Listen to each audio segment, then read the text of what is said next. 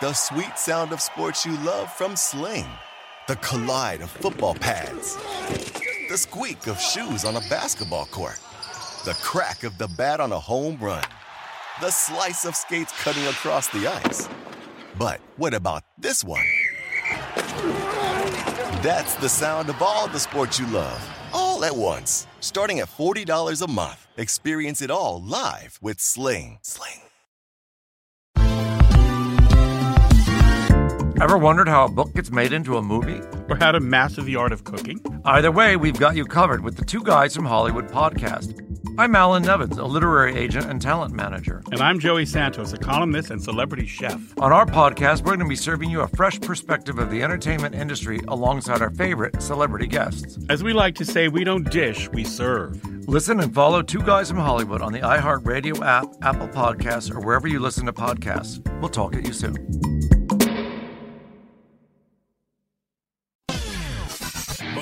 Trouble. Scott Ferrall is calling the shots from the sideline. We're gonna make fun of people. We're gonna hurt people's feelings. It's Ferrall on the bench. I believe in whipped cream with everything.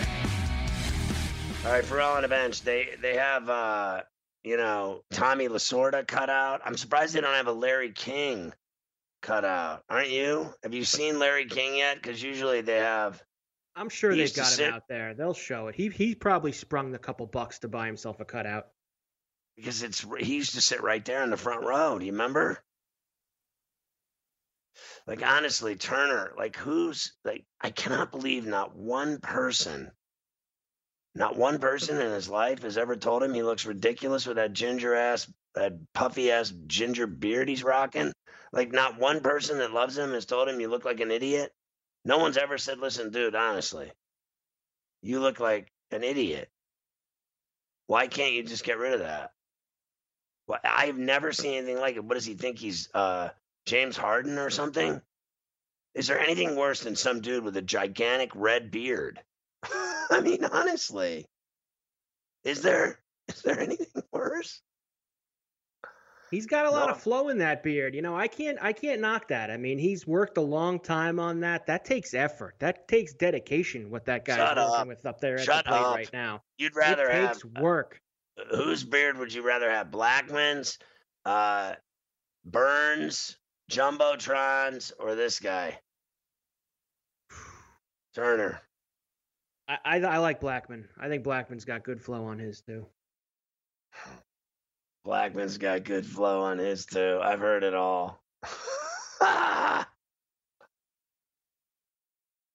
don't understand. Like I've never understood really, I guess, the, the concept of having a beard that big in the middle of summer when it's 100 degrees. I've never like I could grow a beard easily, right? I could have a beard. It would take me a few weeks, whatever, what two, two, three weeks to have a beard or whatever. I could do it, but I would never do it in the summer. You know what I mean? It's just, it's bad enough in the summer with just too much beards.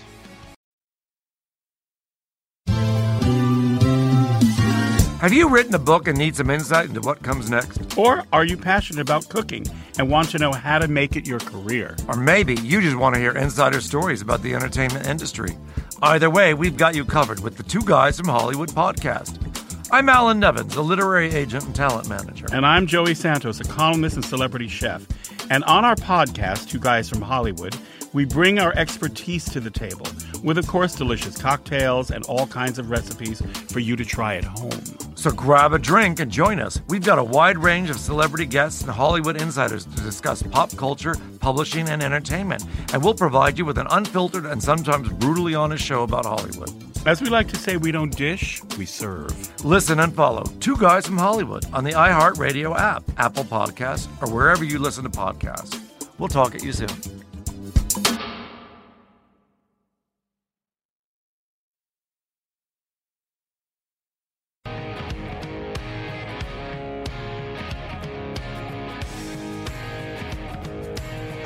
Bench, always a pleasure to have uh, one of the greatest writers ever, uh, anywhere in sports or otherwise, on the bench. Rick Telander of the Sun Times in Chicago. I always, I always get a kick out of his uh, stories and the way he writes. He's just fantastic. We tried to get him on the TV show one day. Uh, I don't. Carverhide, did he catch up with technology yet? Your boy Telander, because he we tried to get him on. No, he had the and Skype, but our Skype like- wasn't working. Our Skype wasn't working that day, so we had a problem getting Rick on. But we got him now. hey, how's it going, Rick? Never better, bud. How you doing? Hey, thanks for the intro. You know, yeah, what that basically says is this old boy's been around for a while. But thank you. I do appreciate it. You're awesome. Uh, I was reading your story today that uh, I, I I think it was from like a day or two ago. It was really great. Uh, there's a couple things that I I wanted to uh, read. Uh, you were talking about the Cubs White Sox uh, games uh, on uh, at empty Wrigley Field and at on the South Side when they played the exhibition games, and he said. Do you know how packed those places would have been for those tune-ups Sunday and Monday? Oh man, it would have been a, a carnival at each place. Instead, it was like tuning into a horticultural Zoom meeting outdoors. That is awesome. That is awesome. That- That's good stuff right there. That's right what they there, pay me man. for, bud. That's what they pay me for. I mean, that was that was brilliant right there. Uh, and then uh, and then you started talking here. Wait, uh, uh, you know, or rather, the sound I heard on NBC Sports Chicago. I can't get the Cubs marquee sports network, and don't even want to know why. You genius suits was, I think, some piped-in fake crowd noise, like we're watching a sitcom. Like this is radio uh, baseball from 1934 with Ronald Dutch Reagan recreating games via. Uh, where now the thing moves on me via a telegraph and a block of wood.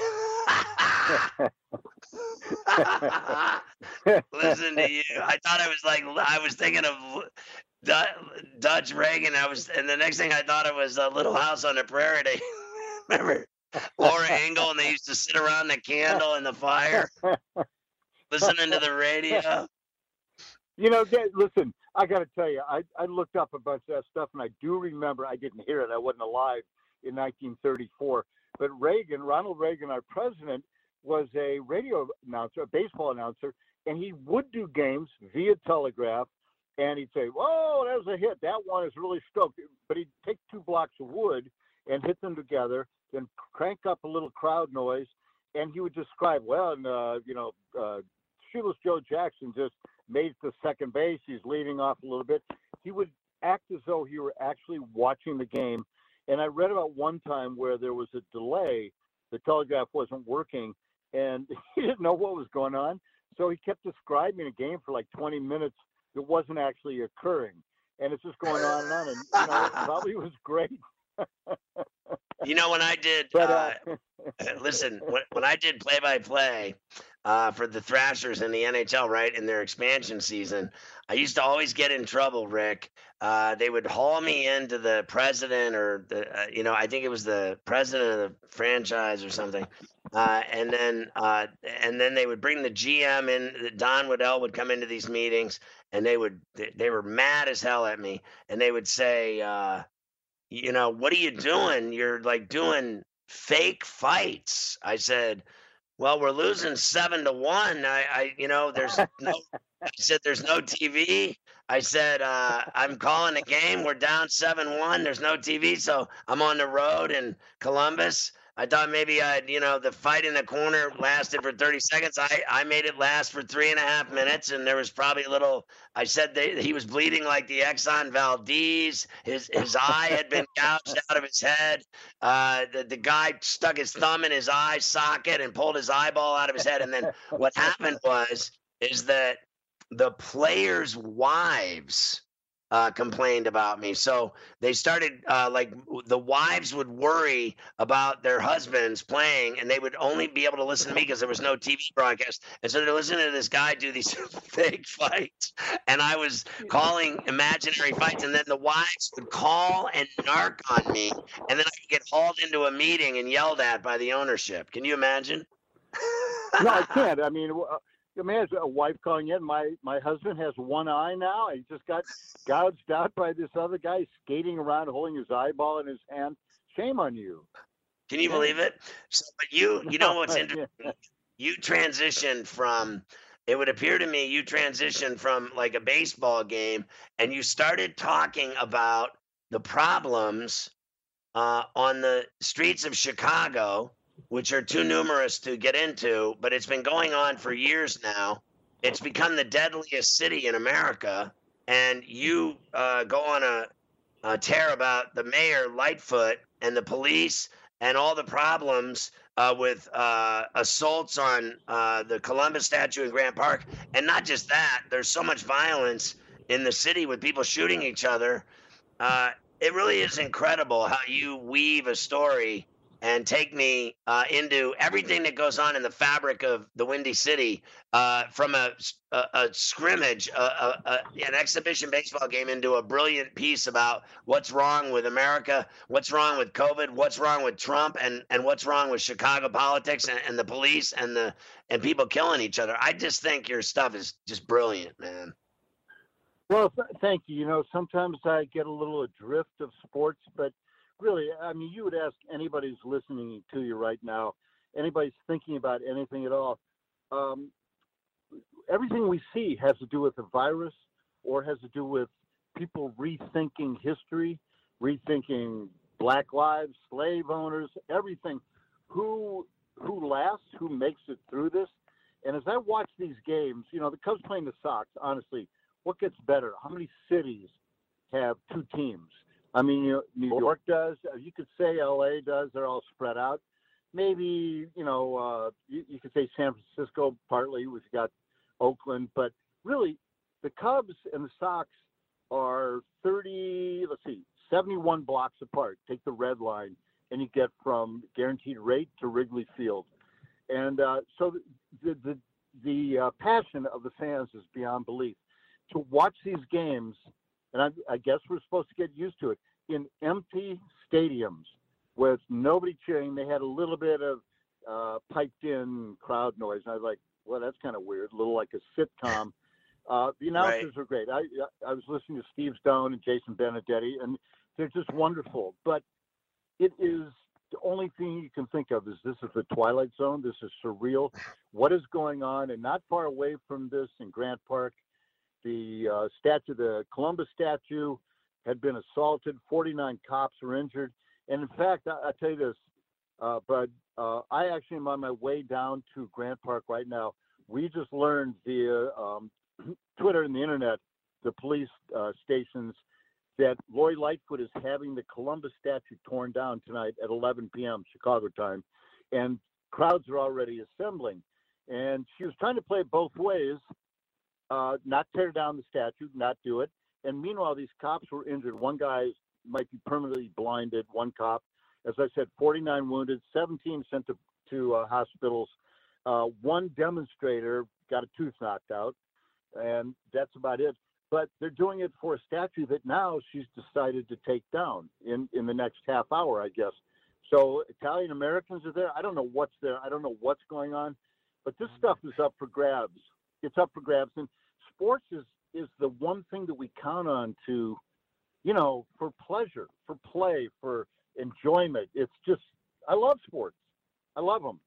But when you see a stadium like Wrigley Field, a beautiful stadium, empty, and uh, you know, there this guy like uh, Luis Robert for the Sox, uh, just one of the most exciting rookies ever, and he comes to bat, and there's no noise, and as I said, he struck out. You know, the first time up. Yeah, three pitches, no noise. It's a double, no noise. It's very, very strange, but. Yeah, I believe it. Uh, hold that thought, Rick. We'll come back with Rick Telander before he goes down to uh, see what's happening at the Columbus statue in Grant Park. Uh, we got one more segment with Rick coming up. I want to ask him some questions about everything going on in Chicago sports, including the Cubs and White Sox. And I want to remember a better day. Like I always thought, uh, Comiskey was better than that dump they play in now. Hey everyone, it's Michelle Williams, and I love being able to share my story with you on my podcast, Checking In with Michelle Williams, where my guests and I get real as we share the ups and downs of our mental health journeys, and I'd love for you to join me.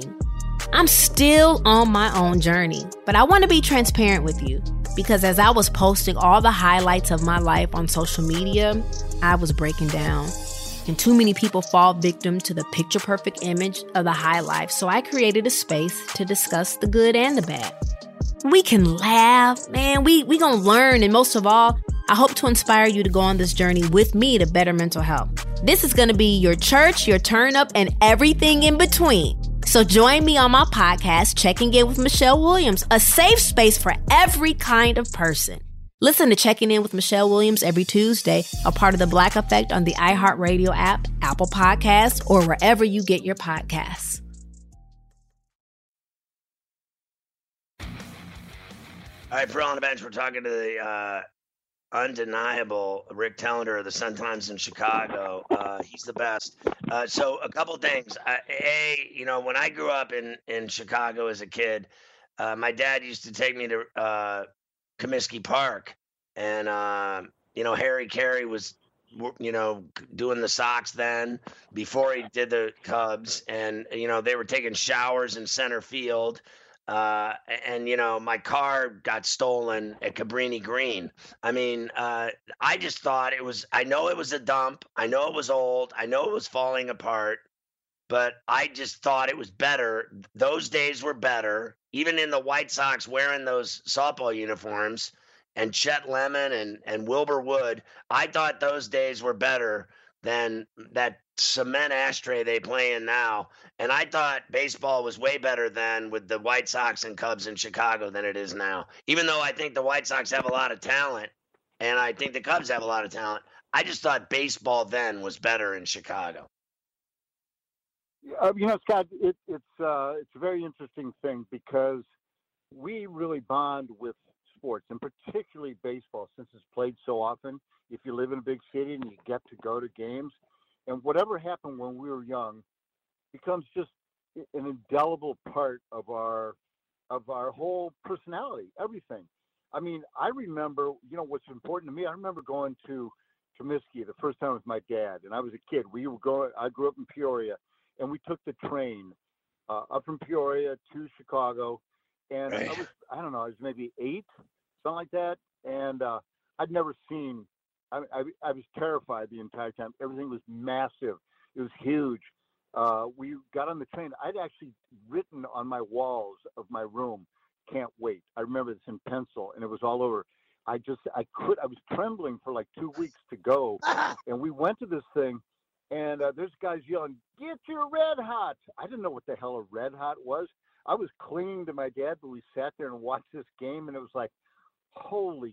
Well, I can't say it was just amazing, and that was the start of it. I don't even know who was playing, but there were massive amounts of people in the stands, and they're yelling and screaming, and these guys are swearing at the umpires. I'd never heard anybody swear like that, and it was just, it was amazing. It was life changing, life altering. There's no question. And then all the times that I went to Wrigley because I lived near there. Uh, it used to be just called Lakeview or whatever the hell it wasn't called Wrigleyville, Right. and uh, just go to games. You know, uh, for a dollar, sit in the bleachers, game after game, and uh, I, it, it was wonderful. So I think a lot of people feel that way, and I do understand the way you feel about Old Comiskey. I still call it Comiskey. It had Yeah. little quirks. It had places where you couldn't see the field if you're sitting. You know, it wasn't everything perfect and wonderful, and uh, that's the way people want it now. Everything, no, uh, all the amenities and no uh, negatives at all. So, hey, you know, uh, it's.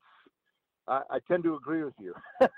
Yeah. Do you uh you talk about uh I, I always follow you and uh, you bring up so many memories because I remember watching Artis Gilmore play and uh Jerry Sloan and and and Van Lier and Walker Love and uh and Oh, Boerwinkle and, and you wrote about it like back in May. Uh, you you brought it up in May at one point or another. I think right around the same time you were putting a picture of a, a video of a goose atta- attacking a lady in a parking lot. you don't look at that stuff, do you? Was that not I funny? do. This goose I watch all of it. car. She's I follow you. I'm surprised you don't follow me back. I'm very disappointed, but I think you got a great well, I sense will of do humor. it, man. Listen, didn't you? You know, Mike, you, your producer said he, you asked if I was still technologically, you know, negligent and idiotic, and it, the answer is yes. So I would follow you in a heartbeat. I, uh, you know, I just so I go days, almost weeks without looking at anything. You know, I know you do. at the walls. I look at book. I read books constantly, magazines, and, and I just I don't know. We're we're inundated with information. Uh, listen, I would follow you in a heartbeat. I will. Hey, just tell me how. All right. Well, Carver High will get Carver High will give you my uh, my uh, Twitter handles, and then it'll be real simple. Let me ask you, how much fun bud. did you have doing the Last Dance? Because you were all over that. I, that was when I tried to get you on the show when you we couldn't figure out the Skype or the Zoom, and then we just gave up or something. But what, what, how was that for you? Because I know how much you love hoops, like I do. Yeah, well, you know, we did that thing. I mean, a long time ago. I want to say it might have been two years because I did not remember anything I'd said. Uh, you know, uh, the producer was a was a real good guy, very nice guy, very young guy, and he'd done the '84 Bear, '85 Bears for ESPN. So he came to Chicago and he said, "Hey, Rick, you know, would you get on to talk about this? Because you're looking for old boys who were around during the Jordan years, and I was here for all of it." I wrote a cover story for SI about Michael in 1986 or seven, one of those. Right. I think Right. 86. And uh, you know, and then when I started with the Sun Times in '95, I, I wrote about you know different things for Sports Illustrated, but uh, then I wrote columns about the the Bulls nonstop, 95, 96, 97, 98, three championships with Dennis Rodman and and Pippen, and you know, of course, uh, Phil Jackson, who was a good friend of mine, and Michael. And Michael and I had become, I don't know, you know, sort of pals because he was very amenable to talking to the old boy writers back in the stadium, the old crazy ass Right. Chicago Stadium. He'd hang around after games, and we, a lot of times, you know, there'd be no tape recorders going, nothing. We're just shooting the breeze, everybody, and uh, he liked that. He actually loved that. He's he's got some old boy in him, you know. Uh, with the last game, he played Scottie Pippen's uh, charity game at the stadium. It was during the summer, right before it got torn down and the United Center was built, and that's where he stopped and kissed the bull at, at half court after scoring. Well, in the middle of scoring 52 points. So, I, you know, I didn't care about being on. I do these. I'll do them. I'll do these guys favors. Like I'll talk about this stuff. It's fine with me, but I didn't get paid anything. And but all of a sudden, my kids are saying, "Hey, Dad, geez, wow, you know, you're you're kind of a big shot, aren't you?" I was like, my kids are 30 years old, for Christ's sake." Right. Yeah, I am. About time for you to figure it out, you little turds. Anyway, uh, it was fine. I enjoyed it. Uh, I really did. I enjoyed talking about that. If it helps anybody, if it makes the thing move on, and uh, you know, anybody got to see Michael play. I think I saw him maybe 300 times live there at the at arenas. So yeah, I'm happy to share that. I thought that was uh, also a better place. You know, I used to uh, work for Sports Channel, and uh, I was on Sports Channel for Ellen Bench, and I also worked there, and I covered the Blackhawks, and and uh, I remember the Chicago Stadium, the 99 steps. I just thought it was like the greatest old arena. What a great hockey barn that was. And on, you know, Wayne Messmer singing the anthem and the rowdy fans and the sparklers and the and the anthem and and the people waving flags and screaming and swearing and the beer chugging and I just thought they built that United Center. It was so antiseptic. It just it just turned me off. Let me ask you. Uh, let me ask you uh, about uh, Trubisky and Foles. We are constantly arguing on on the TV show that I do in the afternoon about uh, who's going to get that job. I mean, you know more than I do. What's the status? I've I've heard of all this uh, rhetoric about uh, incumbency. like, what's that like? Being in office or something? So, uh, what's the deal with the Bears quarterback situation? Yeah, yeah, you have to get elected. Well, listen, you know as much as anybody because nobody's seen anything. You know, you everything is colored by the COVID virus. Everything for the last six months. So Foles, you know, the deal all happened. Everything's fine in January. February is a little dicey. March hits, and we have gone into hibernation. So we have no idea. They may not have. Uh, who knows if they'll play the preseason games?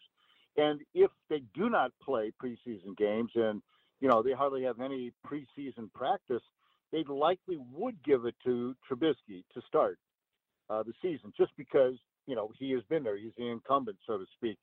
But um, you know, Foles is a good quarterback at times, and everybody knows that. And we're worried about Trubisky. Just great guy, I really like, very nice guy, but just not having the goods. you know, you have to be so good to be an NFL quarterback. It is incredible. I, it's just, it is the most difficult thing to do in all sports. I don't care what anybody says, because you have to do all this stuff while guys are trying to cripple you. You know, yeah, it's hard to make a putt. It's hard to uh, hit a, you know, a 94 mile an hour slider, Right. but nobody's trying to, you know, hit you at the knees while you do it. So uh, I, I really don't know how that's going to go, but, but uh, you know, what? So you know, Dan. uh, gotta, listen, let me throw something in. Dan Yeah, Marino. Okay. I got one Dan minute, Marino Rick. Respectfully, uh, I got one minute. Go ahead. uh, you want to hear this? Dan Marino. I was talking to him. We were just sitting there drinking some vodka, and I said, you know, Dan, you're playing quarterback, and it's like crazy. Because I'd stand in the end zone sometimes, and you look around. and He said, you know what it's like? It's like you're in a damn merry-go-round, and there's all these colors flashing and stuff, and you make a tiny little step this way, and not even a step. You shift your hips, and a guy goes flying by that would have crippled you. And I thought that was a pretty good description of being an NFL quarterback from Dan Marino. Yeah. pretty good guy. I'll tell pretty you good what. quarterback. I watched him play every game at Pitt uh, when he was there playing for the Panthers. Rick, you're fantastic. Listen, be safe in Grant Park. We'll get you back on the show. I'll get you on the TV side one of these days. I love you. Uh, stay healthy. I hope your family's doing well. Always a pleasure to have you on. You're the best, man. Thank you, bud. I appreciate it. Really do. Take care. All right, all right. Rick Telander of the Sun Times in Chicago. I love that guy. He's fantastic. Uh, they don't make him like that anymore. I got to tell you. Um, I also have to say uh, that uh, since I'm at it, uh, I think Soldier Field is also a better uh, stadium when than when they turned it into a Pharrell spaceship. Honestly, I mean, it was such a great stadium on Lake Michigan, right there. Uh, it was so freezing cold and awesome and iconic and legendary. And then they turned it into that stupid ass star looking thing they play in now.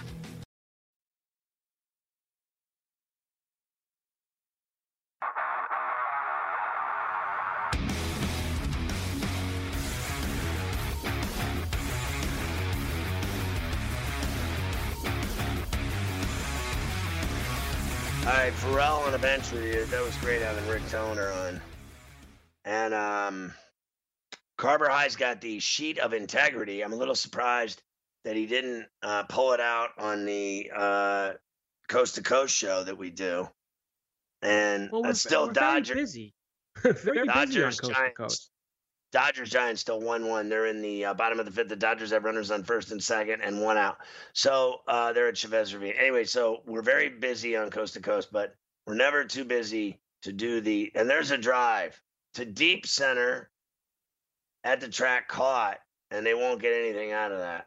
So anyway, uh, they got the runner advances to third bets, but um, you have the sheet of integrity now. So uh, better late than never. Tell me about your sheet of integrity. Yes, and for those new to uh, Ferrall on the Bench program, the sheet of integrity is usually the MLB and the NFL over unders. Whenever I do beginning of the season, the sheet of integrity you cannot change. You can always go back and see what you had. I did Yankees over 37 and a half. We already got one in the bag for that, right? Right. So if they, think with the Yankees, Dodgers as well over 37 and a half. Right. Went with that one.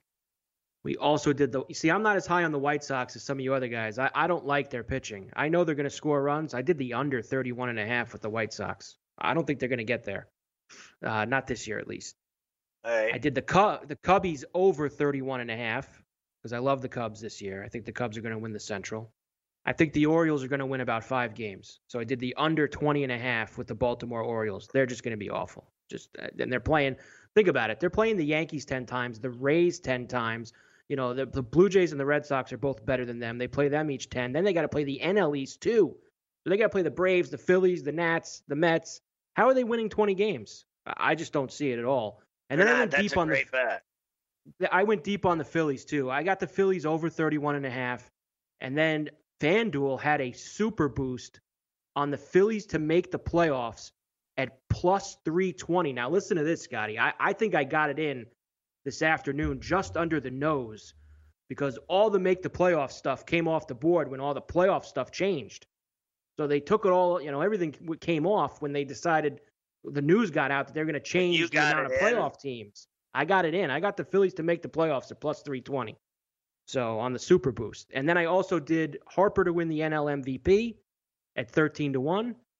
And Gleyber Torres to win the AL MVP at 20 to 1. Those were my two uh, kind of like little longest shots that I said, let me take a shot with these two guys to win the MVP. I like that. The sheet of integrity for this year's MLB season. I'm excited. I actually, I think I like all that. The Oriole really one is do. my favorite. I think the Oriole one is the one that I I had the Oriole one on my eyes the day they announced the 60 game season. The next day, FanDuel had all the numbers up, and I went to the Orioles and I saw 20 and a half, and I said, just looking at the schedule, you're only playing the East teams. The Orioles are so bad. How are they going to win 20 games? They're You not. watch, they'll be, they'll beat the Red Sox tomorrow. You know that's how that'll work out for me. I go play them with the with the under, and they'll probably start one and oh. zero. Yeah, I don't. They're not winning that game tomorrow. The Red Sox shut down Eduardo Rodriguez for complications. Tanaka is going to wear a protective insert in his cap. Um, I'm just looking at some of the stories, right? We talked about this on the. Did I not talk about that on Coast to Coast today? That the uh, Kentucky faculty want Rupp Arena's uh, name changed. We did. That was the fan question today. Yeah. That makes, you know, I, I just when does it end? When does it end? When does it stop? When when does the name changing stop? Like, right? like it's like the name calling. Do you remember? You gotta quit calling those kids names. You're you're just abusive, and you you're you're a bully, and you're saying mean things to those kids at the bus stop and you, you're calling them names, and their parents have called me, and we're just not to have it. We're just done with all your shenanigans, your your name calling. So uh, the thing is, I don't understand how every single thing now is i mean literally everything is they want to change everything. They want to change history they want to change names they want to change arenas they want to change the names of buildings they want to tear down all the statues of, of this country the, the history of this country everything. Everybody's a racist. Everybody's bad. Everything's horrible. It makes no sense to me. Like literally today did i not say like they're treating Adolf Rupp like he's Adolf Hitler. I mean, honestly, they are. I mean, can you explain that to me at all? I I get the whole okay, he had a lot of white players and then he lost to Texas Southern in the NCAA championship game. Uh, they were all black, and then he um, and he finally recruited a black player to Kentucky. Uh, so does that uh, I, I don't know. Does that define him as a racist because he didn't have black players? Then, uh, what is it like at Kentucky now? Right at, at Kentucky now, how many African American basketball players are there? Like ninety-eight percent of them, right? Are they not? I don't understand what they want. I why is Adolf Rupp now a racist? Maybe I just don't know enough about it. Maybe I'm uh, uneducated on it. Maybe I just don't know the deep seated hate they have for Adolf Rupp in the state of Kentucky. Have you ever heard anyone, Carver High, up till this day, ever? Can you explain to me?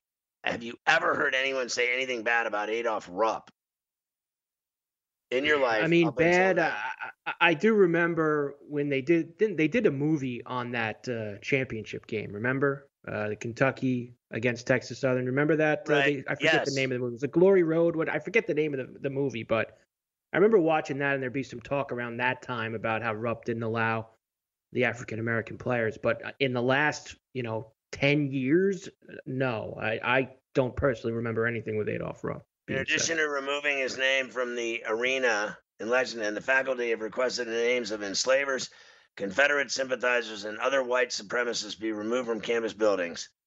The Adolf Rupp name has come to stand for racism and exclusion and alienates black students, fans, and attendees. The rebuilding of the arena and the convention center offer an opportunity to change the name to a far more inclusive one, such as Wildcat Arena. Next thing you know, Wildcat will be racist, right? The faculty and students who have expressed these concerns are deeply valued members of the community. We thank them for their continued compassion and passion in advancing uh, equity at Kentucky. The arena, which is now called Rupp at Central Bank Center after a naming rights deal, is undergoing a $275 million renovation.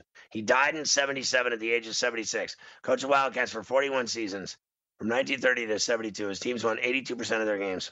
He ranks sixth in history with 876 wins. He guided UK to four national championships, 27 SEC regular season titles. He was inducted into the Basketball Hall of Fame in 69.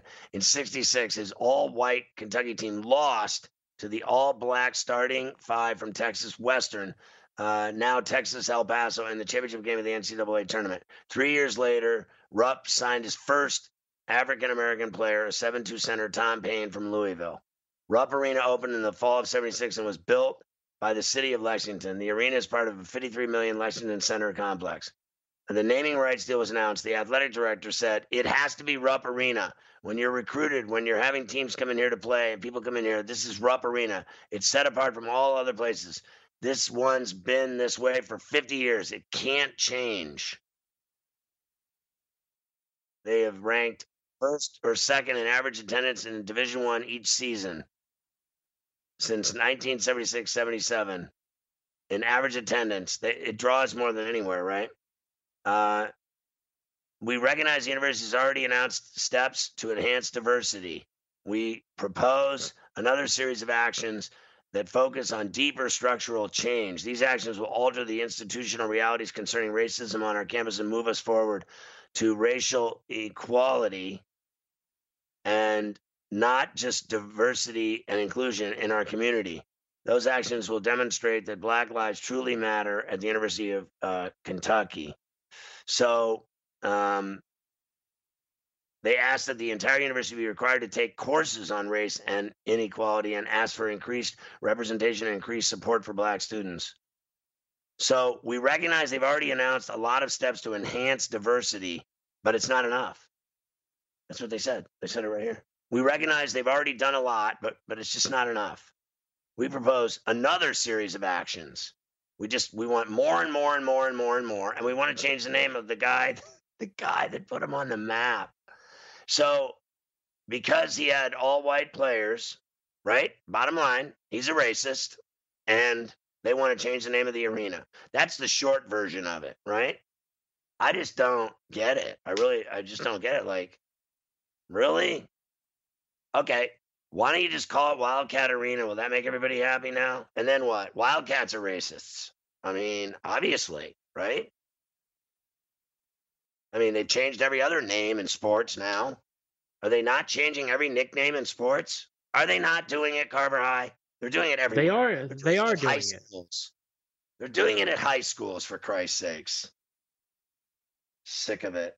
I'm sick and tired of it. Like, what isn't changing? What's next? They're going to tell you, eh, they're going to come to your house. You live in a white house, they're going to tell you to paint it black. You live in a red house, they're going to tell you to paint it orange. They're going to tell you to change your name because they don't like your name. I mean, my God, it just never ends. Eh, I've never seen anything like it. Like, eh, aren't the Indians having a meeting tomorrow? They're doing another meeting. They're doing another racism meeting tomorrow, the Cleveland Indians. How do they have time for that? Aren't they playing baseball tomorrow? Yes, they are. Bieber's pitching. So all I know is they're meeting with the Native Americans. Got to make them happy. Uh, Washington changed the name of their football team. Now, how about this? They changed the name. Now no one's happy with that name, right?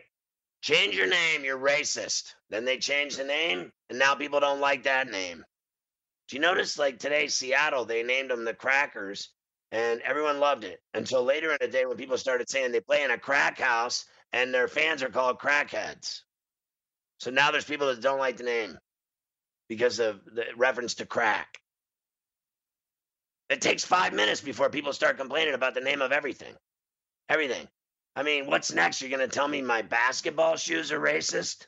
I wear LeBron James 17, 16s, 15s. I'm a racist because I only wear LeBrons. What's next? Converse is racist because they had the Magic Johnson and Larry Bird shoe. And and it should have just been the Magic Johnson shoe. I, I don't I just don't understand it. It just never ends. It never ends. And then they'll say, You just don't get it, man. You'll never get it. That's what they tell you now. You just don't understand. You'll never get it. Just shut up. And what we want to do is change everything and, and you shut up. You shut up while we change everything. We'll get our way and then you shut you shut up. That's what they're doing. We're going to change everything and you shut the Ferrall up. How's that sound? And then if not, what we're going to do is we're going to set fires, we're going to loot, we're going to throw rocks, we're going to burn buildings down, we're going to burn our communities to the ground until we get what we want. So what we're going to do is destroy everything. We're going to destroy everything. And you shut up. We're going to throw rocks, set fires, loot, pillage, burn, rob, and then you shut up. So we're going to change the name of all the arenas and all the names of the buildings on all the campuses around the country. And then, but before we do that, we're going to shut down um, football because uh, of the COVID. The COVID is racist too. All right, Ferrall on the bench. Sports Rage is up next with Morency. Uh, Gabe, uh, I don't know if you saw this or not. We were talking about it earlier on the show. Is that um, Jared Dudley's a complete utter fat ass. Did you see how fat that dude looked uh, for the Lakers? Did you watch the Laker Dallas game tonight and see how fat that dude was? You know what? Uh, you know what's funny about that, uh, Scotty, is I remember uh, before there was any talk about the NBA bubble or how the NBA was going to approach uh, things. Jared Dudley was like point blank. I, I appreciated the honesty, Scotty. He didn't talk about patriotism about how sports bring people together. He's like, man, there's a lot of money at stake. And he was tweeting other NBA players on Twitter. He's like, guys, there's a lot of money at stake. This affects us uh, moving forward with the CBA. Uh, there's 23.5% of our salary on the table. And evidently, we know why he needs the money, Scott. He's got to keep that fridge full, bro. I mean, honestly, that guy that guy looks like he should be playing in my uh, rec league at the old Wash uh, White Guy Rec League uh, with some of the brothers. I mean, he literally he, I don't know who's fatter, him or Pablo Sandoval. Honestly, in turn and and Bryson DeChambeau's starting to rock that same. We're gonna have an all fat league. We're gonna have to like get all these guys huddled up and get a fat league going, Morency. Yeah, I know. I'm surprised like Sandoval like hasn't had a heart attack uh, yet. But we're only one game. we're only one game in. Of all dudes, too, to get an RBI too. Huh? Like, can you believe that that game's? Can you believe that game's only one-one? Uh, the Dodgers can't score runs. Yeah, yeah, of course. That's the way it is. I mean, Cueto had a one hitter going through like four innings. That's the way I expect 2020. I expect an earthquake, Scotty, before this game is done, actually, as well. I don't think they're going to. You're probably right. All right, Morency. Have a great show. I'll see you tomorrow on uh, Coast to Coast, and uh, and that's at four to six p.m. East. We'll get uh, Morency on tomorrow, and then uh, tomorrow night as well. Great job, Carter Hyde tonight on Ferrall on the bench. The Yankees winners four one. They called it because of rain and DC, lightning, and everything else. One one right now in sixth at Chavez Ravine. Good night.